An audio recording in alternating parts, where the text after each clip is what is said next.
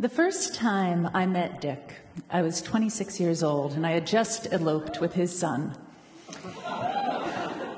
Edmonton, Alberta was covered in snow, as it usually is. The family home was tidy.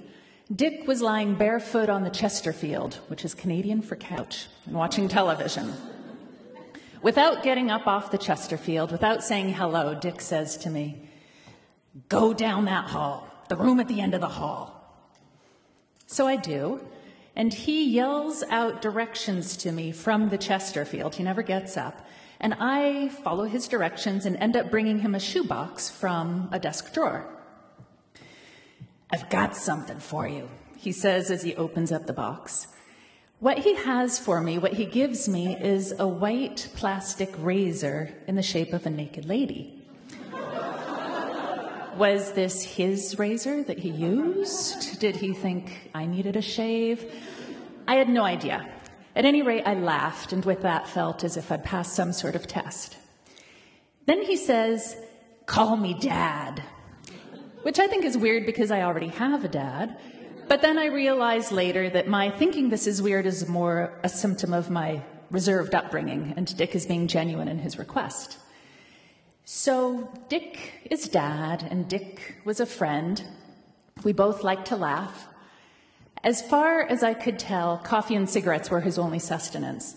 Um, he wasn't allowed to smoke in the house, so even in the freezing cold, he'd go barefoot outside to have a smoke. And I'd go with him. I'd sit on the steps and I'd listen to his stories. I heard about how he'd become a truck driver, hauling pipes and logs across the northern Canadian plains. Once his truck had jackknifed and had almost been crushed to death. There was a time when he had moved the family out east to Ontario.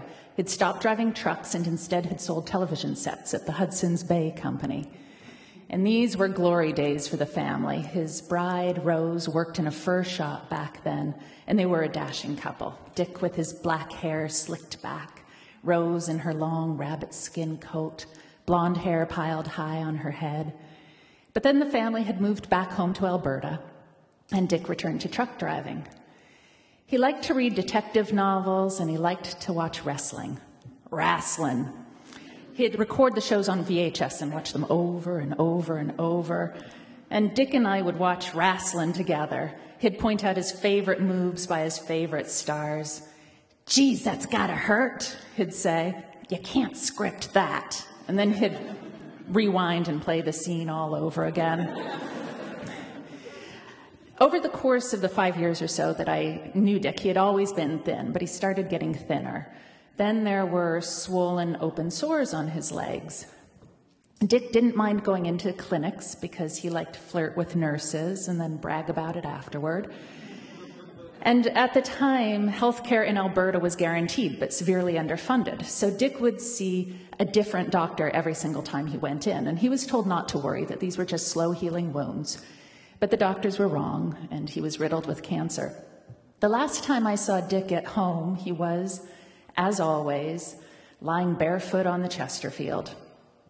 I stayed in the living room with Dick while Rick, my then husband, went into the kitchen to help Mum, who was putting on one of her typical dinners, a Ukrainian feast of many small plates patahe, cabbage rolls, pickled beets, pickled eggs, pickled pickles, sliced white bread, fried pork chops.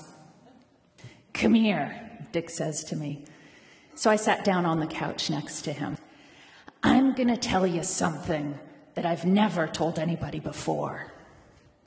Okay, I said. I felt the weight of last words, the gravity of a secret.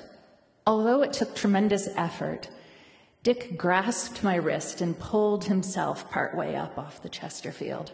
He stared right into my eyes as if to burn words onto my soul. He whispered so that nobody else could hear.